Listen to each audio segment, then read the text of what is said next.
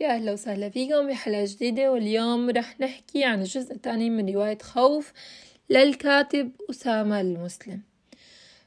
يمكن بعد قبل بكم يوم أو استمعتوا للحلقة الأولى من رواية خوف وهي الأحداث تقريبا يعني شبه مترابطة اللي ما استمع هديك الحلقة يرجع يستمعه لحتى يعرف بقية الأحداث اللي رح تحصل آه، أو اللي رح أحكي لكم عنها هلأ.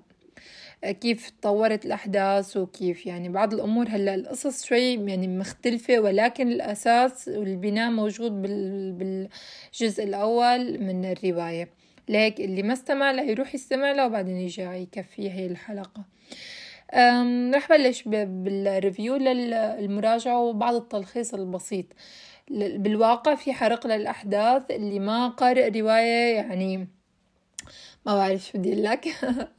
فما بعرف يعني إذا حابب تستمع إلا أو حابب تقرأ الكتاب لا تكفي. يعني أنا بنصح يعني ما بحب أنا هذا النوع اللي بيعطي رؤوس أقلام. لا أنا حابة أحكي بعض الأمور اللي عجبتني وفي من حرق للأحداث خاصة هي رواية رعب وفيها أمور لازم ينحكى عنها. فإذا مانك حابب أحرق عن أحرق لك أحداث أو حابب تقرأ رواية و... وما تعرف عنها شيء وقف هلأ وروح قرأ رواية. ويلي قرأ رواية حابب يسمع رأيي فيها وما عنده مشكلة بحرق الأحداث يتابع. آه لو قال لي إبليس أن أبقى كما أنا فسأراجع كل أفكاري وتصرفاتي خوفا من الله. إن الله وعدنا أنه ونسله أعداء لنا وأن نحذرهم في بداية الجزء الثاني يقص علينا أسامة خوفه وأفكاره المرافقة في عودته الثانية. وكيف تغيرت شخصيته وأفكاره بصورة ملحوظة لمن حوله؟ يقول أن هذا الكتاب أفكار فاسدة كما في الجزء الأول يهوديات تبدأ القصة عام 2007 عندما صار عمره 30 عاما. إنسانه المفضل هو والدته والتي للأسف لم تتوقف عن عرض الشيوخ عليه لأنها تحس أن به علة ما. خاصة بعدما دهن كل جدران الجدران والسقف بالأسود ووضع رخام أسود أيضا للأرض وطمس النوافذ بالنسبة ليبدو الوضع كابوسي ويبدو كذلك لأمه التي تقول أن السبب هو هالته المفعلة. أتسأل لو كان يستطيع إعادتها لحالتها الطبيعية كما تغيرت عاداته الغذائية لأنه كاد أن يصاب بالشلل. جزء المفضل بالرواية كان بعد ما قرأت الجزء الأول بدي أعرف شو اللي حصل بالكتب اللي كانت بمكتبة عمار. شو حصل فيها؟ لم تكن كلها عن السحر بل كان هنالك كتب فيها علوم الأولين. كإنسانة تعشق المعرفة أنا أعرف في قرارة قلبي أننا مما أوتينا من العلم إلا قليلا. كما أنه يوافقني الرأي بأن الطب الحديث مؤسسة فاشلة تسعى وراء المال وليس العلاج. بعدما أستمر على عهده لنفسه بالابتعاد عن السحر والطلاسم خفت الموهبة المكتسبة بصورة ملحوظة وبدأ ينتابه الشك فيما حصل معه. هل كان حقيقيا؟ أفهم ذلك. هنالك أشياء ينكرها الناس وحتى عقلنا يراها وهو يحاول تفسيرها إلى شيء بسيط ومريح. مما تعلمته أن العقل في النهاية يذعن لصاحبه. ويجب أن نثق بأننا بأن ما مررنا به كان جزءا من كتاب حياتنا شئنا أم أبينا.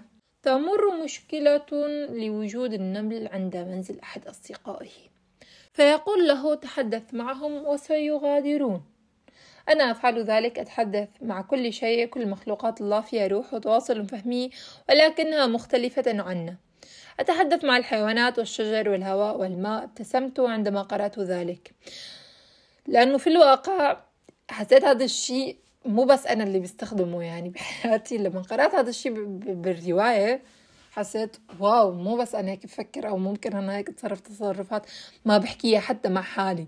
فلما قرأت هذا الشيء قلت عن جد إنه الحديث مع الذات والحديث مع الأشياء والحديث مع الموبايل والحديث مع يعني الوردة أو مثلا مع النبات أو مثلا مع الحيوان أو مثلا مع القط أو مع أي شيء أو حتى مع الهواء هذا الشيء طلعت مو أنا الوحيد اللي بستخدمه طلع موجود بهذا الكتاب. ما بعرف شو صلة الوصل يعني اللي خلتني وأنا عم بقرأ إنه اضحك قلت إنه معقول في عالم معناتها بفكروا بهي الطريقة. شاركوني إذا أنتم بتفكروا بهي الطريقة كمان أو بت... يعني تعتمدوا هاي الطرق لحتى هيك ترتاحوا من الاخير يعني.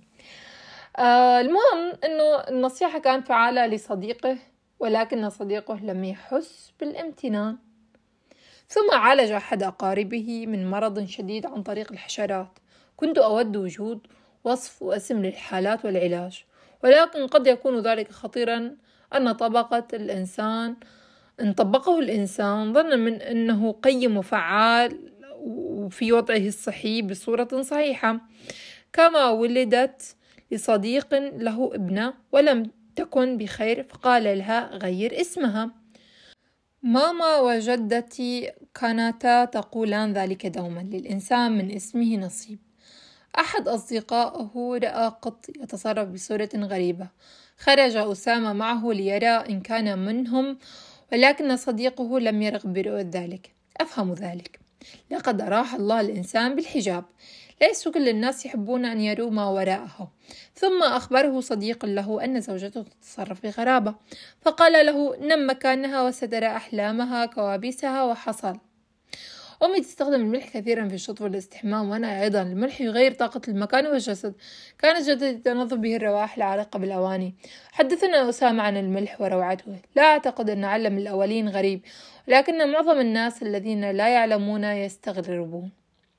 هذا الشيء بعتقد يمكن كلياتنا تفكرنا بهدول الأمور اللي كانت يستخدموها أهالينا وبنعتبر بعض الخرافات أو الخزعبلات هي يعني في الواقع مو مع الأسف طبعا الواقع إنه هي صحيحة. يعني والهلا أنا يعني أيام بعتقد فيها. مو بكل شيء بالحياة ولكن ببعض الأمور لما يعني بتستعصي علي طريقة التعامل معها برجع لحدسي شو بيقلي؟ أول ما بيخطر على بالي هاي الفكرة خلص هاي بدي أستخدمها. ما راح ضوي مو دائما المنطق أو دائما كل شي يتطور في أشياء ضلت مثل ما هي. أو لو إنه نرجع مثل ما كانت من قبل ونستخدم الطرق هديك اللي كانت نفسها آه لكان يمكن أمورنا بالوقت الحالي أفضل. ما بعرف إذا فهمتوا علي شو عم بحكي ولكن هي الفكرة. أم ولكن هنالك نقطة لم نتفق عليها. علمهم ليس مجهول المصدر فكل العلوم من الله. هنالك ما ينفعنا وما يضرنا كما أنه ليس هنالك شيء قبل الإسلام لأن الإسلام هو ديانة العالمين أي أن الرسالات كل الرسالات واحدة والناس حرفوها. نحن لا نعرف كل الأنبياء ولكننا نستطيع رؤية بقايا الحضارات التي عصت الله. أه ما بعرف أه شو رأيكم أنتم بالرواية واللي قرأها؟ بعتقد يمكن غالبية اللي بيستمعوا لهاي الحلقة إنه كانوا يعني أو ممكن يكونوا إنه قراء أو الغالبية قراء لأنه ما بعتقد إنه شخص غير قارئ بيجي بيستمع على بودكاست عن الكتب وهو ما مثلا ما قرأ كتاب قبل بمرة. شو رأيكم بهي الرواية؟ وقرأتوها ما قرأتوها؟ وإذا حابين تقرأوها. بعتقد ما بعرف إذا في جزء ثالث أنا قرأت هاي الرواية يمكن بالشهر الخامس. هاي السنة ولكن ما بعرف إذا هاي الحلقة رح تنزل بهاي السنة. بعتقد إنه رح نزل بشهر 12 أم يعني ما بعرف إذا رح يصير له جزء ثالث بس بتمنى يكون في له أكتر من جزء لأنه عن جد رواية مميزة وروعة. وهذا يعني التذبذب بين الحقيقة والواقع والخيال والجن وال يعني ففي شيء من الترابط وربط الأحداث والواقع وإذا هذا الشي خرافة أو غير حقيقة أو حقيقي. فما بعرف أنا حسيت كشي بالكتاب يعني حقيقي ما رح خوفكم ولكن حسيته حقيقي وواقعي وصار وحدث وحصل وهذا الكاتب كان شاهد عليه.